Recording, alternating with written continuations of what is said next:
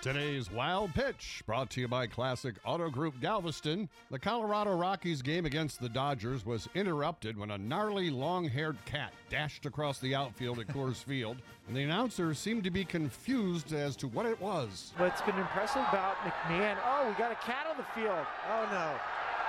Is that a cat or what is that thing? It's a kitty. Are you sure? what is that? According to local sources, a pack of the feral felines lurk in the bowels of the ballpark. And legend has it that one time one of them pooped on home plate. Fortunately, the umpire that day was Angel Hernandez, and he never saw it.